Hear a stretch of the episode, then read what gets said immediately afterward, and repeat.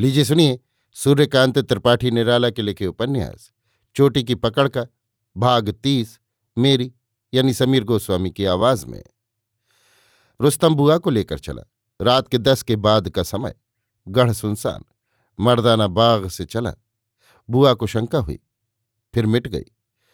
देखती हो, दो तलवारें हैं। रुस्तम ने प्रेमी गले से पूछा। हाँ शर्माकर बुआ ने कहा, एक तुमको बांधनी है? हाँ बांधना आता है। नहीं, हम बांधेंगे। सुना है? हाँ इसका मतलब समझ में आया। बुआ लजा गई। सामने आमों के पेड़ थे। रुस्तम बढ़ा। एक की झुकी डाल पर दोनों तलवारें टांग दी। यहाँ सिर्फ़ हम हैं और तुम। बुआ शर्माई। रुस्तम का पुरुष पूरी शक्ति पर था। कहा, उस रोज नहाकर तुम जैसी निकली, वैसा ही हो जाना है। बुआ का हाथ रुका। जी उबा रुस्तम ने पूछा, तालाब में और लोग थे? वे क्यों थे? हमको नहीं मालूम। आवाज़ से रुस्तम समझ गया कि जमादार का कहना दुरुस्त। वे फंसाए गए, अपनी तबीयत से नहीं गए। घबराया कि इसका धर्म बिगाड़ा तो बुरा हाल न हो। फिर सोचा, मुन्ना का इशारा कुछ ऐसा ही है। कहा, हम वे हैं जिनकी बहुत सी बीवियाँ होती हैं। ये हमारे यहाँ नहीं। तुमको आज हमारी बीवी बनना होगा। मैं बीबी नहीं बनती। तुमने उससे कुछ कहा? उसकी बात मानी? ज़बरदस्ती कहलाने से कोई कहना है या मानना? लेकिन हमारे साथ के लिए तुम बात हार चुकी हो। मैं बात नहीं हारी। ये तलवार कैसे बांधी जाएगी? कमर नापनी पड़ेगी या नहीं? इससे कुछ समझ में नहीं आया। राजे से बातचीत हँसी खेल है। हम बगल में रहेंगे। इससे तुमको इशारा कर दिया गया तुम्हारी मंजूरी ले ली गई। इतनी दूर तुम निकल कर आ गई। यहाँ हम पकड़ जाएँगे तो कोई क्या कहेगा? ये दोनों इतनी रात को यहाँ क्या करते थे? क्यों आए थे? इनका आपस में क्या रिश्ता है? हम तभी बच सकते हैं जब मियाँ बीबी, तुम रानी, हम राजा। वहाँ तुमसे क्या कहलाया जाना है? बुआ झेपी, मगर ये झेप मंजूरी नहीं। हम तुम्हारी कमर नापे। हे भगवान, बुआ अंतरात्मा से रोई। कौन हो तुम? रुस्तम के पास पहुंचकर किसी ने पूछा। भरी आवाज़। रुस्तम डाल की ओर बढ़ा और मूठ पकड़कर तलवार निकाल ली। सुअर कौन है तू? पूछा। तलवार के निकलते ही पिस्तौल की आवाज़ हुई, मगर आदमी के निशाने पर नहीं। मर्द का गला गरजा। भग यहाँ से या रख तलवार, नहीं तो खाता है गोली। रुस्तम भगा। बागीचे में पहले का जैसा सन्नाटा छा गया। प्रभाकर डेरे आ रहा था। यही उसका रास्ता था।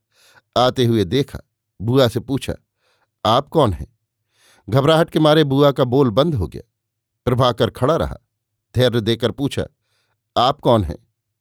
हम बुआ। लड़की के स्वर से रक्षा पाने के लिए बुआ ने कहा, देर अनुचित है, सोचकर प्रभाकर ने कहा, बचना है तो हमारे साथ आइए। ये तलवार ले लूँ? तलवार एक और है, समझकर प्रभाकर चौंका। कुछ समझ में न आया। कहा हमारी निगाह में अब तलवार का जमाना नहीं रहा। जिनकी तलवार होगी वे ले लेंगे। यहाँ इस आदमी के अलावा और कोई था? और कोई नहीं? ये कहाँ से तुमको ले आया? मुन्ना ने इसके साथ कर दिया था और बहुत से काम करने के लिए कहे थे। किसके खिलाफ? राजा के। आदमी किनके राजा के। तरफदारी किनकी रानी की।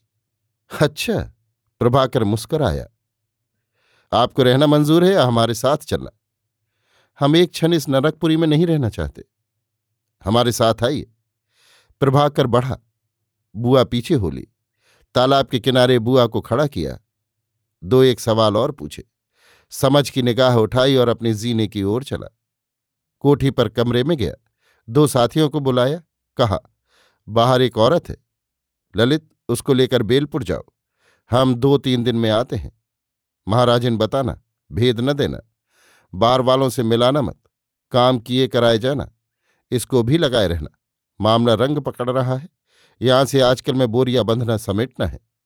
प्रकाश ताली लगाकर चले आएँगे। गढ़ की चार दीवारी में बहुत से दरवाजे हैं। हमारे की ताली दूसरे के पास भी है या नहीं, सही सही नहीं मालूम। साथियों को लेकर प्रभाकर नीचे उतरा। चिंता की हल्की रेखा मन पर, बुआ के पास पहुंचकर कहा, इस आदमी के साथ चली जाओ, ये जैसा कहे करो। कोई हाथ नहीं उठाएगा। बाद को जहाँ कहिएगा पहुँचा देगा।